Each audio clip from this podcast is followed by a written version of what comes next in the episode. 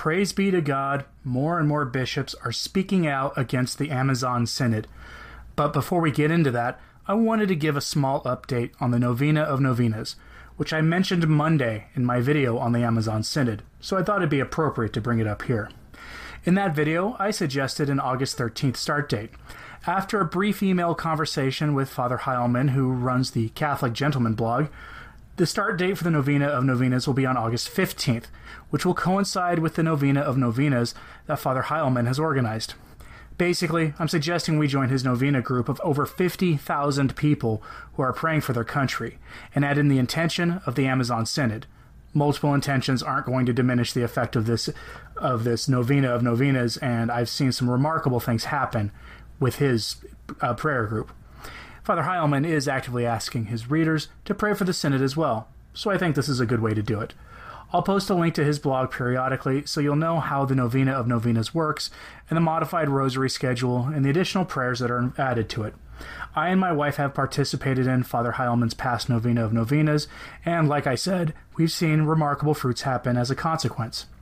So keep an eye on the posts involving the schedule both on the community section of this channel and on my blog. Anyway, as I said at the start, more and more bishops are speaking out. Now, we have the story of Monsignor Nicola Bux, who is a bishop with a long record of service in the Roman Curia. Previously, Bishop Bux, and I'm probably saying his name wrong, was appointed by John Paul II as an expert to participate in the preparation of the 2005 Synod on the Eucharist, and by Benedict XVI of the uh, of the one on the Church in the Middle East uh, of 2010. Bishop Bux is presently a consultant theologian of the Congregation for the Causes of Saints. Previously, he was a consultor for the Congregation for the Doctrine of the Faith, for Divine Worship, and for the Pontifical Celebrations Office. He is also a scholar of the East. He received a doctorate from, from, the Pontifical Oriental Institute in Rome, and he stayed and taught in Jerusalem and collaborated with the expert of Islam, Father Samir Khalil Samir. In other words, he isn't exactly a slouch on issues related to the faith and orthodoxy, even if he served in the modernist Vatican. And as you'll hear in this interview, he does cite some of the more questionable recent encyclicals that predate the current pontificate. He did an interview with a small website called the Pan Amazon Synod Watch.info, and he had some harsh words for the Synod. The interview was done by someone calling themselves Sabina Paciolla. I'm going to quote some of the question and answers at length because they are well worth it. I'll have the English language interview on my blog, returntotradition.org, for you to read if you want a link if you want with a link to the original interview in an English translation. Sabino Pacioli. Monsignor Nicola Bux, why do you think that the instrumentum laboris of the next Amazon Synod has received so much criticism? Monsignor Nicola Bux. Pope Benedict recently gave the answer in a certain sense. It is the umpteenth attempt to create another church, an experiment already done and failed, quote unquote. Clerics do not pose the same question at the base of Christianity. What did Jesus really bring to us if, as we can see, he did not bring peace to, peace to the world, well being for all, or a better world? Jesus Christ came to bring God on earth, so that man may find the way to heaven, and for this he founded the church. Instead, today's clerics deal with the earth as if it were the permanent homeland of man. The symptom? They do not want to speak of the soul, and therefore of its salvation. Thus, the crisis of the idea of the church reaches maturity, denounced by Joseph Ratzinger in the famous Report on the Faith.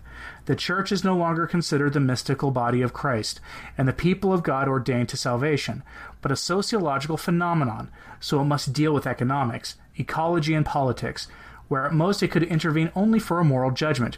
Here one can observe the influence of modernism, the adaptation of the gospel to the modus hodiernus of thinking and acting.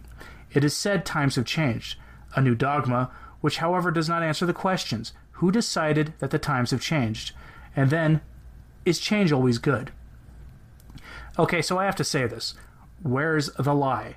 The obvious focus on earthly politics, which has been going on for 50 years or more now, and only getting worse with each passing year, is frankly a false gospel as he describes it. Our salvation lies not in the things of this earth, but in our faith as Catholics, as exemplified in the holy sacrifice of the Mass and the crucifix that hangs above the altar at the Mass. Yet too many of our shepherds seem to have forgotten this. And instead focus on politics, adopting a secular worldview that is antithetical to the faith and open to group hugs with the world. It is a little wonder that so many people are leaving the church in the Western world today, where the problem seems most pronounced. Continuing with the interview. Sabino Paciolla. The document often speaks of the Amazonian cosmovision, and one often has the feeling that the instrumentum is pervaded by a certain pantheism that seems indistinguishable from proper respect for the order of creation. Does this feeling hold true? Bishop Bux. We are at the dimming of reason. We go back to natural religion, to spiritism, exchanging it for dialogue with nature. And yet, the very development of nature, which takes place in an organic way, for which what was false yesterday cannot be true today, should help to understand that the teaching of the Church constitutes a doctrinal, organic corpus. Instead, the clerics are infected by a sort of Darwinism that flows, as Brandmüller has written, into doctrinal and moral evolutionism, just the opposite of the organic development of a subject that remains faithful to its own identity. Only this body can be called the Church, at least according to the constitutions of the First and Second Vatican Council, according to Dei Filius, Lumen Gentium, and Dei Verbum. Let's take the sacraments, the sacred order. After all the preconciliar and post debate on the indivisibility between order and jurisdiction, the instrumentum laboris the, is the contrary is advancing in order to justify the ordained ministry for the woman. Thus, we move further away from the Orientals. The so called deaconesses, a Greek term that means servants, helped the baptized women to undress and get dressed, not being able to make men do that. Sometimes they received a blessing, not an ordination. Then they disappeared. The episcopal, priestly, and diaconal identity must be understood starting from God, who calls them and the church confirms with ordination, not starting from the community as if the church were a democracy. The charge made in the post conciliar sacramentalism of the pre conciliar church is forgotten. The proposal of the viri probati, lay people who would like to attribute priestly functions, is a representation of the much depre- deprecated clericalism.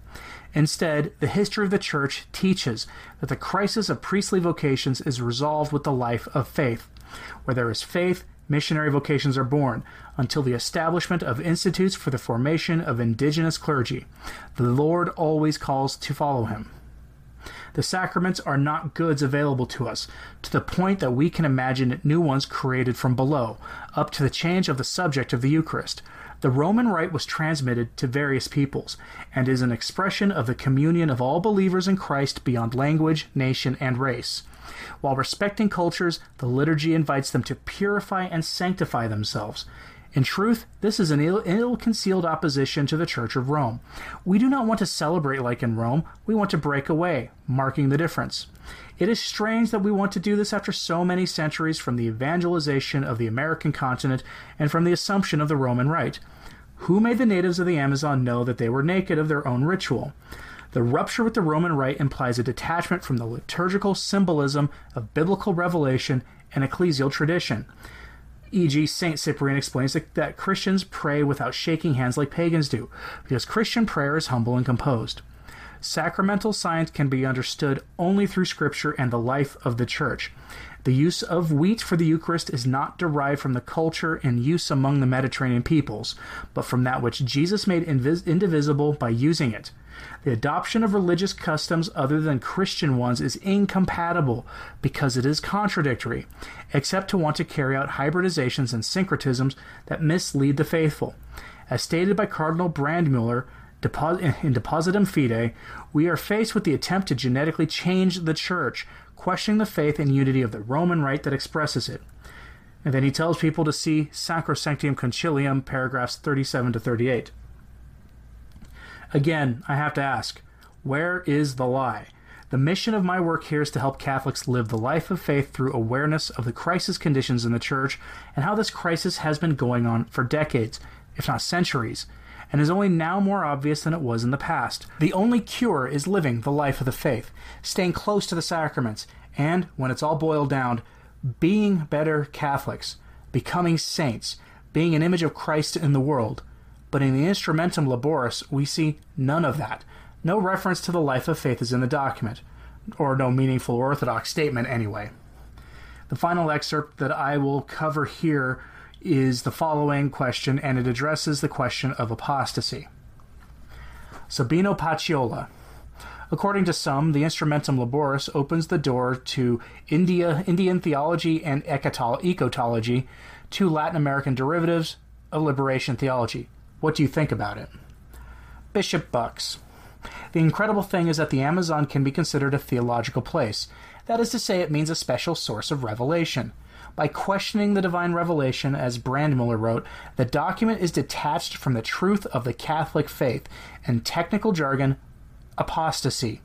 In fact, it considers the Amazon not a simple geographical and cultural area, but even theological place, epiphanic place, and source of God's revelation. It is significant that he that they receive that he received the enthusiastic pr- approval and perhaps advice of Leonardo Boff, a former Franciscan priest, a historical exponent of liberation theology, who in the 1970s was warned by the Congregation for the Doctrine of the Faith. Even his brother Clodovis Boff, a priest, he was removed from teaching at the Pontifical Catholic University of Rio de Janeiro. In 1984, the then Cardinal Prefect Joseph Ratzinger, at the request of Cardinal Eugenio A. Sales, asked Father Luigi Giussani for a priest of a clear Catholic doctrine who argued positively about the assumption that ecclesial communion cannot be a necessary subject and sufficient for the liberation of man, above all from sin. The proposal was made to Don Filippo Santoro, professor of theology and initiator of communion and liberation in Puglia, who accepted. So he spent t- about 27 years on a mission in Brazil. Because of this, he knew the different theologies of liberation closely. After being elected the uh, auxiliary bishop of Rio and later bishop of Petropolis, he was appointed archbishop of Taranto by Benedict XVI.